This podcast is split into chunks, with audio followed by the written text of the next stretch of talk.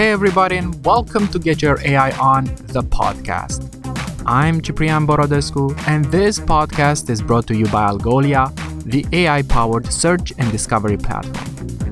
I'm the host of the show. and every episode, I invite founders, entrepreneurs, business leaders, and even AI researchers to share with us their experience in dealing with business problems that can be solved through intelligent use of data.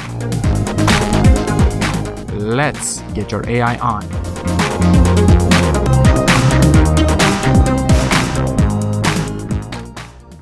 I'm here with David Carmona, General Manager, Artificial Intelligence and Innovation at Microsoft. David, it's an honor to have you on this podcast. Thank you so much for being here. Thank you. My pleasure. Thank you for inviting me. I'm really looking forward to it. You are the author of the book titled The AI Organization. And I have to say, there are a lot of AI nuggets in there, big and small, that any company can adapt and adopt in their journey to becoming an AI organization.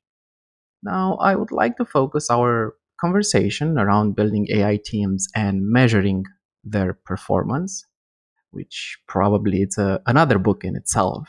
But I would jump right at it by asking you what makes the platform based management approach suitable to AI organizations, and how is that different from project based or even product based approaches? Yeah, that, that's an area that I'm very passionate because I, I, I, see a big evolution happening in the way that we approach AI development in the companies. And it's very similar to the evolution that we had uh, targeting software, right? So addressing uh, software development. Uh, you remember, usually what we used to do with software, it was very project centric. So meaning every project had a start and an end, right? So you had that whole concept of trying to plan everything from the project, doing in a very cascade oriented way. And then there was a moment that the project was finished, right?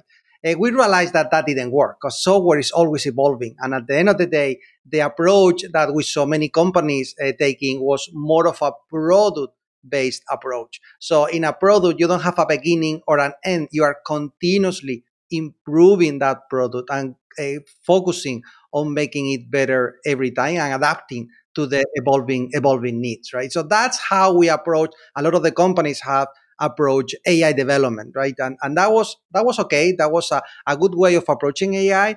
But the scale that you need once you want to take AI to the next level and make it applicable and scalable to your entire company, that that's a different level and it requires a different approach. And that's the concept of the platform that I, that I introduce a, a lot in the in the book because I think it's a, it's a good approach uh, to think uh, about uh, AI development. And in that approach instead of thinking on product based uh, teams you think more on providing a platform for the rest of the company to deliver on top of it. So think of uh, moving your AI uh, like development center, if you have one, into more of an empowerment approach to other business units in the company instead of trying to centralize everything by themselves and becoming a bottleneck. There's no way that you can scale if you take that traditional approach for AI development. And I saw that you're a big fan of small, highly autonomous teams within companies. And uh, this is also a model that we're having today at Algolia. And I wonder, what's the structure of or an anatomy of such an AI team in your view? And should every team be an AI team, or should each team have an AI member, or maybe more? What's the best approach? What have you seen out there? Yeah, I've seen I've seen everything, but I, I think uh, there's there's I a can spectrum, imagine. right? there's a spectrum in, in in what we usually see in companies, and and to be fair, uh, where you are in the spectrum is going to depend on the maturity of uh, the AI adoption in your company. So you don't want to take a, a, very distributed approach with AI if you are you are just starting, right? So at that moment, uh, it's usually better to centralize that function uh, and and have everything like again serving like that platform for the rest of the company. At some point, uh, that is that is going to change. And as you embrace AI and you scale it more broader in the in the organization, you are going to require that different level of distribution where you're going to have multiple teams fully autonomous working working on AI on uh, connected to the business. And uh, that transition can be can be very interesting. And I, I also remember, you probably remember too, the, the same transition that we experienced with software development. I even uh, happened to live that transition in, in, Microsoft itself, and it was it was quite an experience, right? Because you had that concept of very functional teams. You have a huge development team. You have a huge uh, I don't know, operations teams, a huge product ownership team. Yeah. Uh, and that changed dramatically. Like uh, probably 10, 15 years ago when we started to uh, uh, realize that software development was much uh, easier uh, to scale if you just decentralize in autonomous teams, right? So we we created these teams where you have every function on them. You have development, you have operations, you have product ownership, you have everything, even customer support in some in some cases, right? Marketing even. Uh, so those those teams, uh, we even changed the way that it was distributed physically in the office. So we moved from uh, having those teams or individual members in, in offices to bring those teams together in uh, shared offices uh, where they all could collaborate, right? And that was also the beginning, the birth of DevOps, where those teams were fully uh, autonomous also on the development cycle itself. So they were on point to design, develop, operate, and then monitor and, and continue that cycle. We're seeing exactly the same uh, concept for AI. So with MLOps, uh, it's very similar concept to DevOps, but applied to, to AI, where those teams have full autonomy uh, to uh, go through that entire cycle and and deploy the solution and having accountability of the results on on that solution. Now, again, it's a spectrum and we're getting there. So I still see a lot of companies where there's a hybrid mode where you have those autonomous teams, but they are supported by a core function that may be taking some of the core responsibilities, maybe on the uh, MLOps platform or maybe on the core data science and, and roles like those. I'm just personally curious. Uh, you know, due to this pandemic, uh, we started talking more and more about digital digital transformation. And interestingly enough, uh, the world around us needed to, to change for us to pay attention to dig- digital transformation. I'm just wondering out loud, and maybe you can help me navigate this uh, thought. What needs to happen for us to start talking about AI transformation?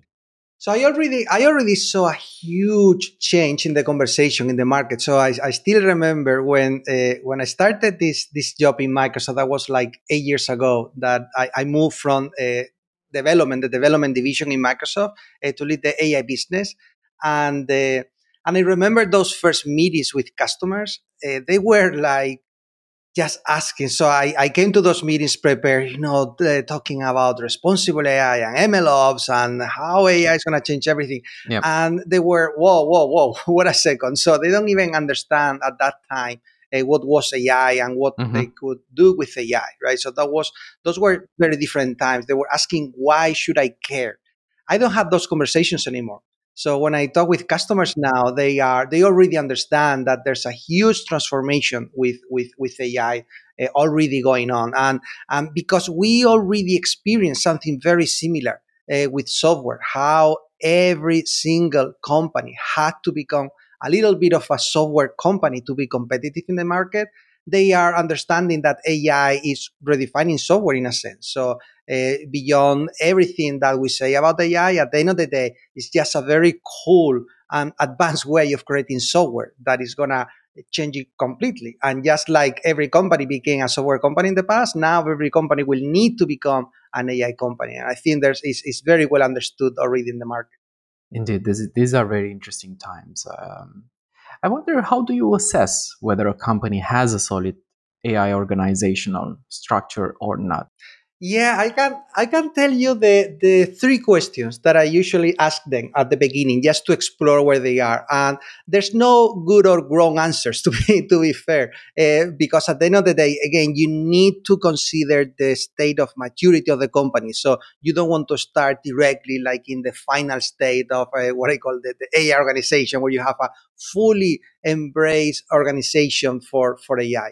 Uh, but the, the three questions that I ask, the first one is depending on who I have in front of me, of course. I don't ask this question to the CEO if I have a meeting with the CEO, but I but I ask them, uh, why do they pay you? So, what is your goal? If you are, for example, a data scientist or you are the leader, the, technical, the technical leader, or you are usually the responsible for the AI Excellence Center or the Innovation Center or whatever they're, they're calling it. What is your goal?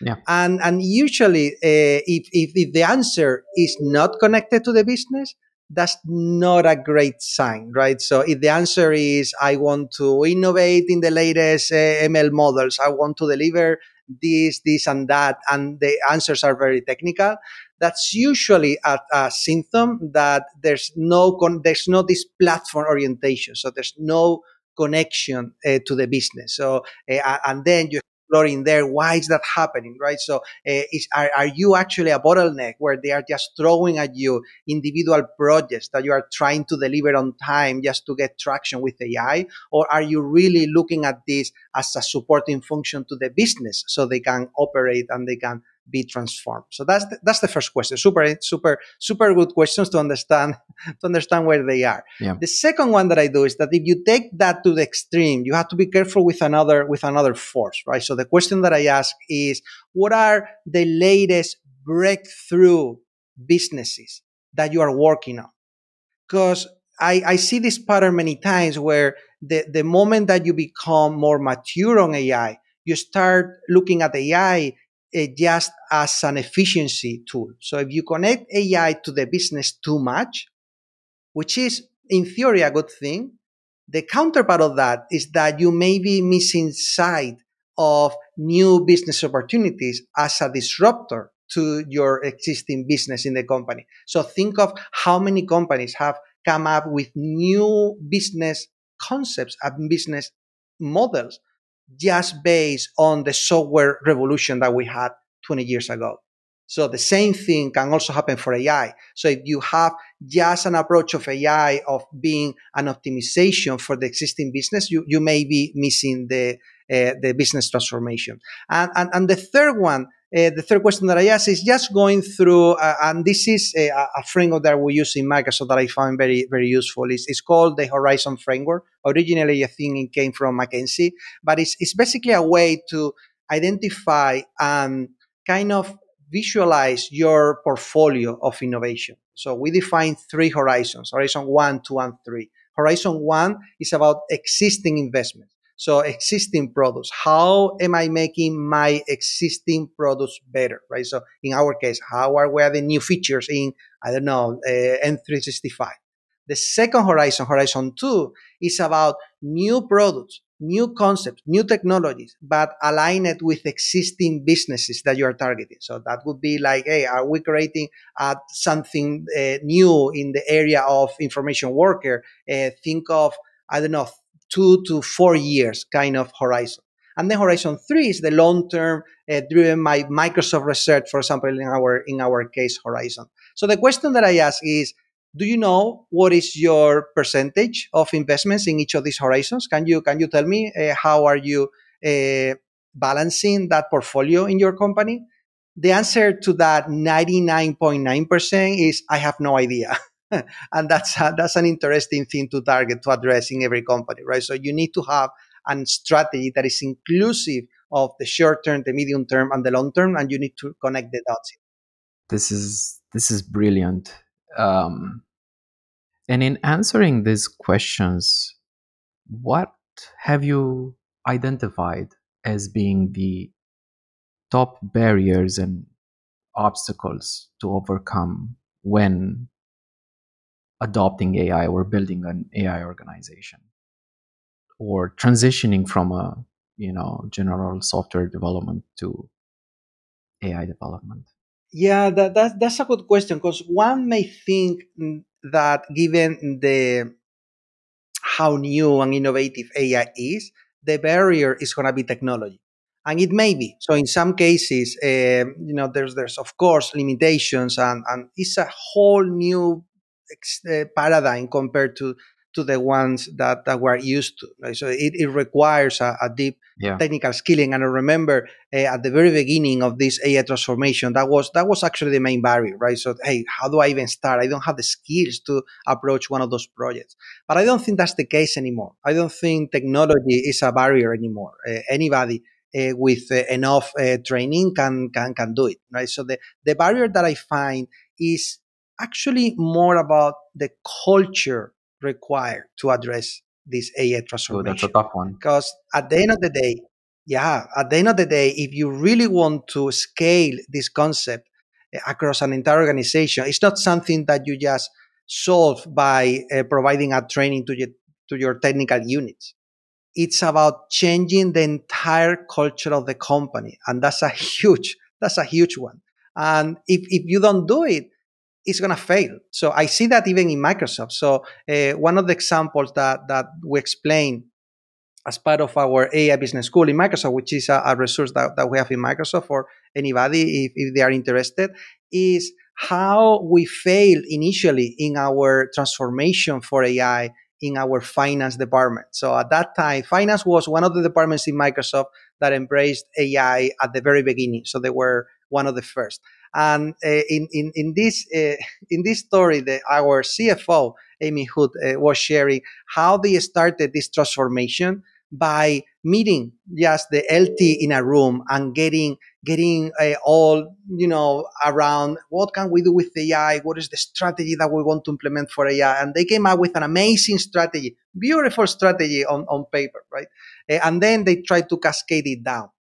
That doesn't work that doesn't work. Imagine an organization with thousands of people uh, where you need their support to make it happen. So if you are trying to land something without that buy-in from the organization, you're going to get a lot of friction. So people at that time, this was like eight years ago, right? So remember at that time that there was even friction because of the yeah. misunderstanding and the lack of knowledge of what was AI. There was a lot of confusion on what it could achieve and whether, hey, my job is going to be at stake with, with this thing and so on, right? So huge uh, uh, like uh, friction and barriers in, in that organization. So they did it the other way around. So to change it, they actually started from the people in, in the in the organization in that in that division. So they deploy a training to the entire organization, and it was not. So imagine these are not technical people. This, so this was not a training on on machine learning. This was a training on what are the possibilities of AI and what can AI do for them. So the core concepts of AI.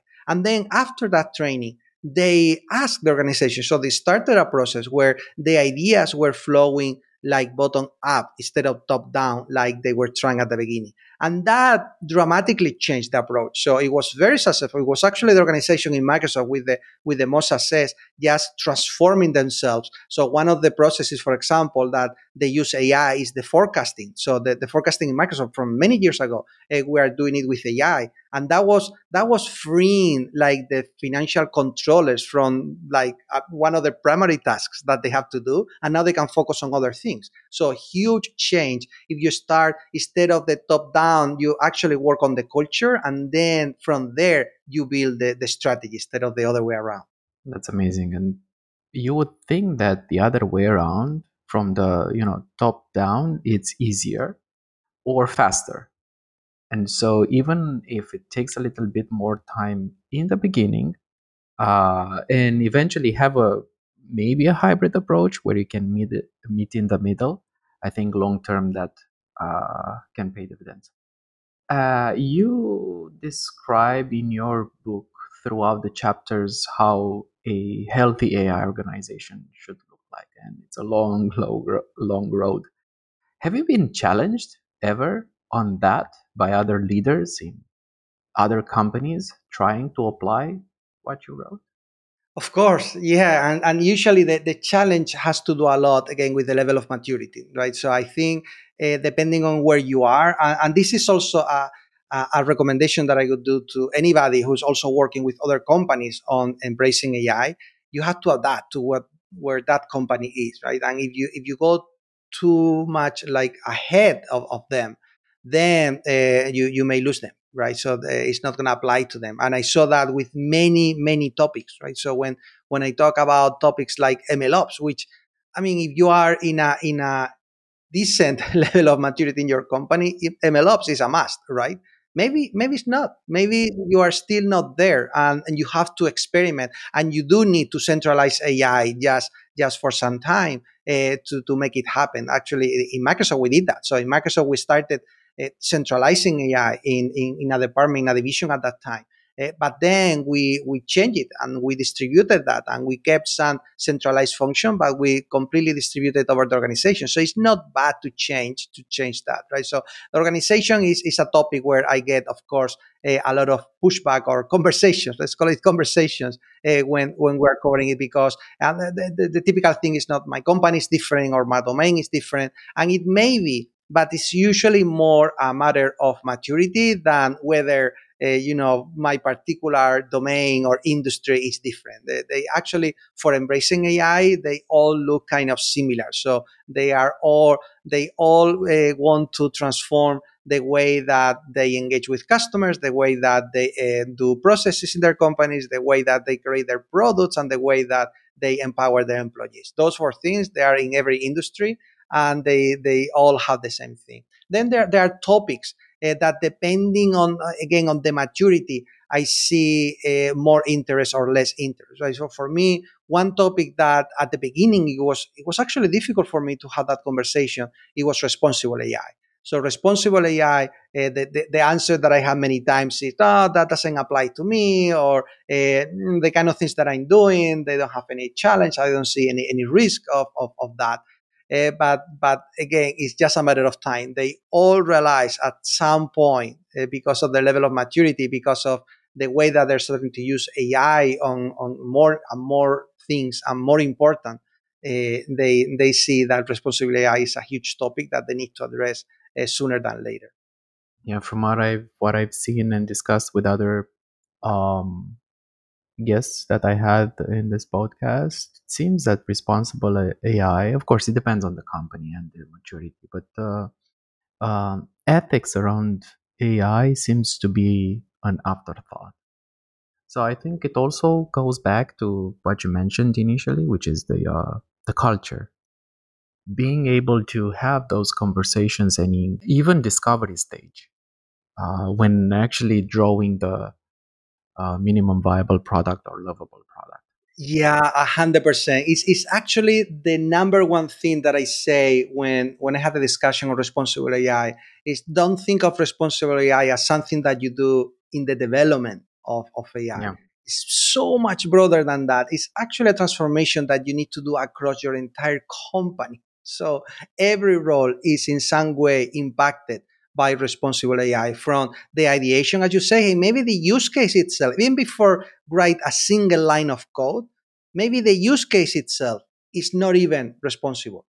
And you, you need a process to really assess and, and a framework to assess uh, that uh, that fit of that use case with your principles on in your company. Uh, then, of course, in the development, yes, that's the one that as data scientists, I think we we we all are more familiar. What are the tools that you can use for uh, assessing and mitigating any of the responsible uh, challenges with with AI? Uh, but then after development, the, the, the monitoring phase uh, is also critical, right? So just because an AI model that you created was responsible when you put it in production, that doesn't mean that it's going to stay like that forever the data might, might change, the conditions might change, everything might change. So you need to be constantly monitoring uh, the, the, the health of your, of your AI models uh, to make sure that uh, you can address any uh, challenge that you're having. How do you challenge AI teams to build better AI products? And what's the metrics of uh, what's the metric of success for maybe your teams at Microsoft or and is that different from any other software engineering team? Should it be different? Yeah, that's that's the question that I think we could have another another entire podcast, right? Because it's it's it's it's, it's just incredible uh, the importance of measuring success for for your AI uh, initiatives, right? And uh, I, I think at, at the least at the high level, uh, what I what I want to discuss always is what are you optimizing for?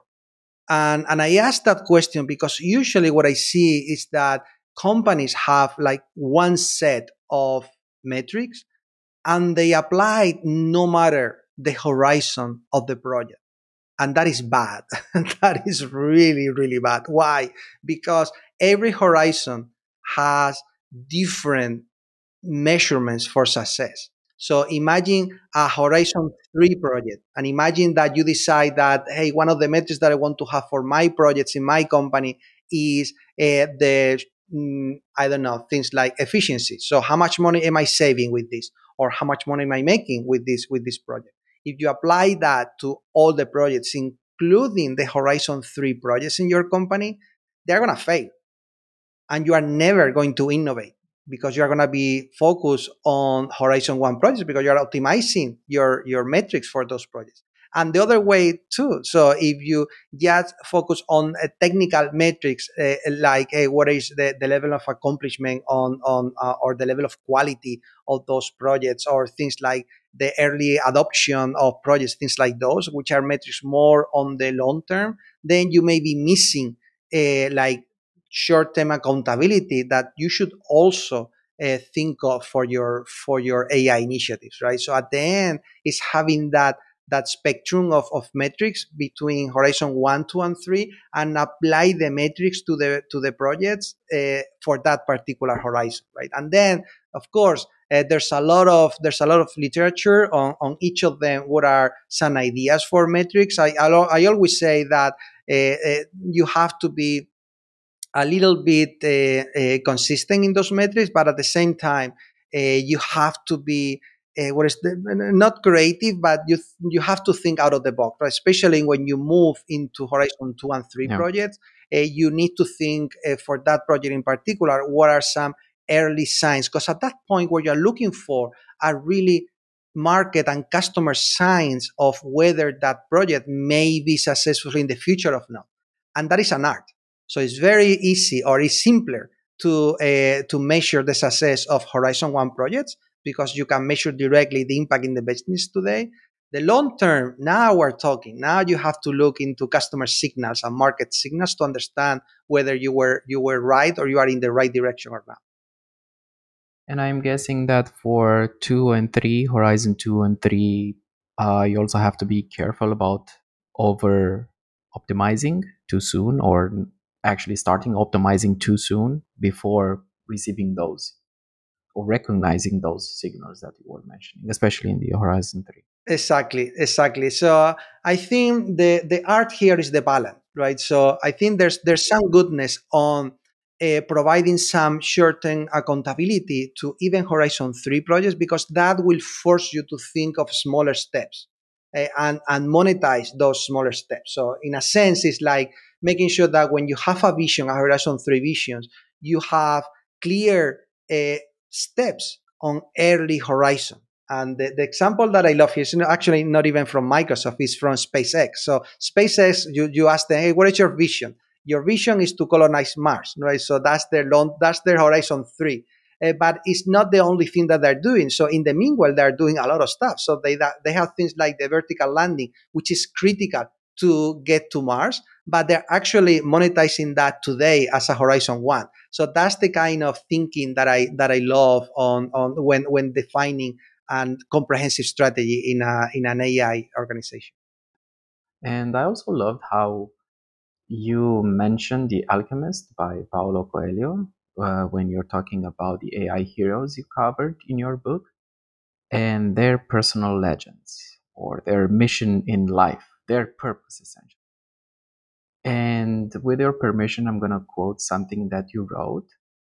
Uh, leaders in AI organizations are alchemists that help others to pursue their personal legends. I think that's brilliant.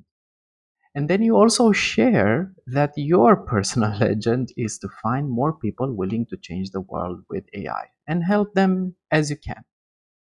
Um, as I was reading these lines, I thought of asking you in what aspects of their lives do you think people most need help when it comes to pursuing the, their AI journey? Yeah, that's a that, that's a deep question. That's a deep question. Yes, I I'm a super super fan of of, of the book, the, the, the Alchemist. Of course, we all are. So who who isn't? Uh, I, I think uh, and everybody will, will read something different from that book. Uh, my reading is, is basically that we, not all of us have to have like a, a purpose uh, like the shepherd in the story, right? So some of them, some of us, uh, maybe focus on helping others achieving their purpose. So our purpose maybe maybe the purpose of, of our teams, right? And and I think that's something for leaders in particular that uh, when I when I have discussions, not that I use this this book as an example with them, but definitely something that I that I love to understand because I, I think at the end of the day, the position of, of a leader in an organization is really to empower their teams to lead that AI transformation by themselves. And your role in there should be more about helping them, supporting them, encouraging them. It's like the, the, the role that the alchemist had in that book, right? It was always there uh, and, even going with the, with the shepherd through the desert uh, and helping them on, on all the obstacles instead of just leading that, that whole journey. I think that's, that's, that's brilliant, right? And, and it applies to our job every day.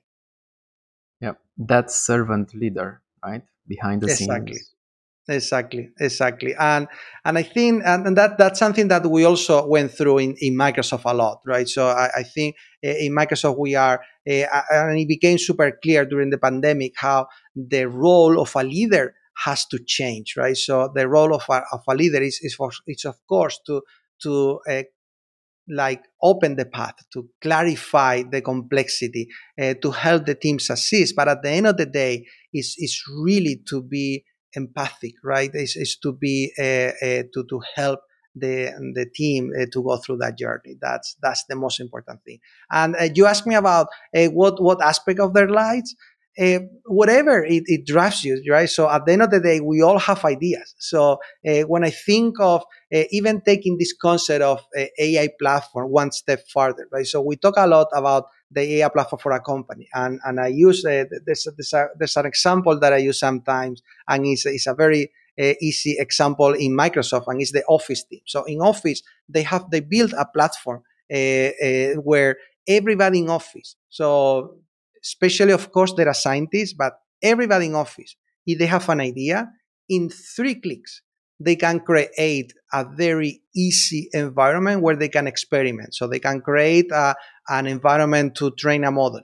They can bring the, the data, data sets that they are predefined with another click. And they can even use some recipes of, of models, uh, like, for example, some foundational models, and that they can use directly for that particular task. If you have an idea, you can test that idea in a matter of hours if you want to, right? So I think that's for a company. But what I think more and more we need to think if, is actually beyond the companies, how as a, as a region or even as a country. So when I when I talk about all these national AI plans that, that I see all over the world, how are they providing that platform for the entire country? How do we think of a way for everybody with, with an idea to be able to bring that idea to life because they have access to a platform that they can help them through that through that journey. I think that would be an amazing an amazing end goal for any of these AI national plans. Um, David, before closing, because this is all the time that we have today, uh, I I want to ask you, what do you read that we should read? oh my god I, I don't even know where to start so of course everything everything uh, on the ai on the ai wall of, of course I, I have a problem and i think a lot of the audience in this podcast will have the same problem is that there's so much to read just on our domain that is difficult to go beyond that. But i try to go beyond that. Uh, but i have to say that on the on the ai space uh, i try to to expand a little bit on on the horizons and think broader than just the technology. So of course i, I read books on on technology for uh, for AI, and there are there are many good ones. Uh, but uh, there's a couple of books. I was actually commenting them yesterday with, with somebody when the conversation took us to the to the philosophy side of, of AI that I think are brilliant books for everybody to read, and, and it it's bringing a little bit a, a, a little bit of clarity on this whole conversation that is happening in the industry now on hey where is really ai going? So are we ever going to get to something like a more generalized ai and what would it mean to have something like that right? And and i mean that that would take not another podcast but probably 10 podcasts. Uh, but i have to say that if you want if you're interested on that there are two books in particular that I that I recommend. One is is, is actually an old one, but but it presents a, a, brilliant theory uh, uh, by uh, so the author is Roger Penrose, and uh, he's a mathematician actually. So the book is a, is a dense, deep math eh, approach to the, the consciousness. So how eh, how do we have consciousness as, as, as humans, right? And he tried to demonstrate mathematically that the concept of consciousness that we have as humans is impossible to replicate in a machine. And he even mentioned some theories on, on what may be happening in our in our brains with things like quantum effects happening that are really behind that concept, right? And there's no way that by using, like, for example, a Turing machine, we can ever achieve that that level of consciousness that, that we have, right? So that's very interesting book, deep, and and it will make you think. There's a there's another one more recent that I think is is easier to read, and I also love, and it's a different theory on the same concept, and it's called I think it's called A Thousand Brains really brilliant book. So the, the book is, is basically a theory on how the brains work. That's the first part of the book. And it's very original. So the, the concept of a thousand brains is just bringing the point that maybe our brain is the same fundamental piece that is repeated thousands of times, right? And, and then there's some kind of mechanism to bring all of that together uh, which which I think is brilliant, and it has a lot of interesting explanation on why that is happening. And then taking to the next level with things like, hey, how do we abstract concepts in the in the human brain? So that's that's a very interesting part of the book. The second part of the book is how does it apply to AI? Because if you compare that with the way that we're developing AI now, is is completely different. So we don't develop AI. We are not thinking about AI in that way. Uh, and and and the, the author is making the point of and maybe we need to change dramatically the way that we approach AI. So those two books, if you have a long weekend in front of you, those I, I would recommend. Super interesting. And that's excellent. I'm actually having a long weekend in front of me, so thank you for adding some to some excellent books to my uh, reading list, uh, uh, David. This is brilliant. Now, I like to surprise my listeners with a special question of the episode one that has more weight to it and it's a bit more delicate to answer. And the catch is that, David, you get to ask the question, and our dear listeners, you are invited to think about it, reflect on it, and answer it by commenting on LinkedIn, YouTube, or Twitter. And in doing so, one of you can win a book on AI. So, David, what is your question or challenge for our listeners? Wow, I'm gonna I'm gonna I'm gonna go deep on this one. Uh, so let, let me maybe uh, put some context to the to the question. So uh, we we discussed today a lot about purpose in this in this in this conversation, right? And I share you, you brought the, the alchemist, and and I share that my purpose is is is to help others to pursue their purpose, right? So that, that's that's one thing that drive drives my my passion. I have another one. So another purpose that I have is uh, for one particular scenario. So that scenario is, is health and in particular rare diseases. So that, that scenario, you think about it, is, is amazing. So I tell the story in the book of a friend of mine, Julian, and, and, and he founded a nonprofit, which is amazing. And the nonprofit is about uh, using AI to help doctors diagnose rare diseases and is a huge, huge topic for AI to really change the lives for millions of people, right? And and I'm super passionate about it. And, and, and it has, I think it has two components that everybody should think about. One is hey, what is the the output of your purpose? Is it something that you think uh, will make a, the, the, the world a better place? Is that something that you're passionate about? And then the second thing is that the way that you do that purpose, does it do you like it? Uh, do you enjoy it? Because I think it's also important that that we have fun as as we get to that uh, to that journey of, of the purpose. So those are the my, for me they are the two the two criteria, right? So sometimes you don't have a purpose. Sometimes uh, you do what you do because you like it, and if you do it for the rest of the of, of your life, you're going to change the world equally, right? So that that's always amazing having those two things. So my question to the listeners would be, okay, considering that. So if you take in, into account what do you love? And what do you want to change in the world? What would be your purpose? And how can AI help you to achieve that purpose? And not only I would challenge everybody to answer that question, and put it online, but also to reach out to me and, and, and ask me uh, how can I help? Because hey, I have to lead with examples. So if that was one of my purpose, I have to I have to put it to, to, to work. So if you need anything, Excellent. just ask me. I can do what I can do. Awesome. David, it was a pleasure to have you on this podcast. Thank you so much for sharing your wisdom with me and with us. How can how can people reach out to you for ideas? Yeah, I mean, I'm in Twitter, David CSA, David CSA. That's my my Twitter. I'm in LinkedIn, David Carmona. Uh, and I, uh, you can send me an email, david.carmona at microsoft.com.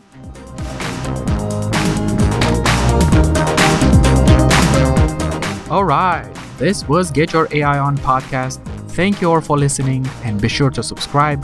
We're gonna post a new episode every other week, so stay tuned for the next conversation. See you next time.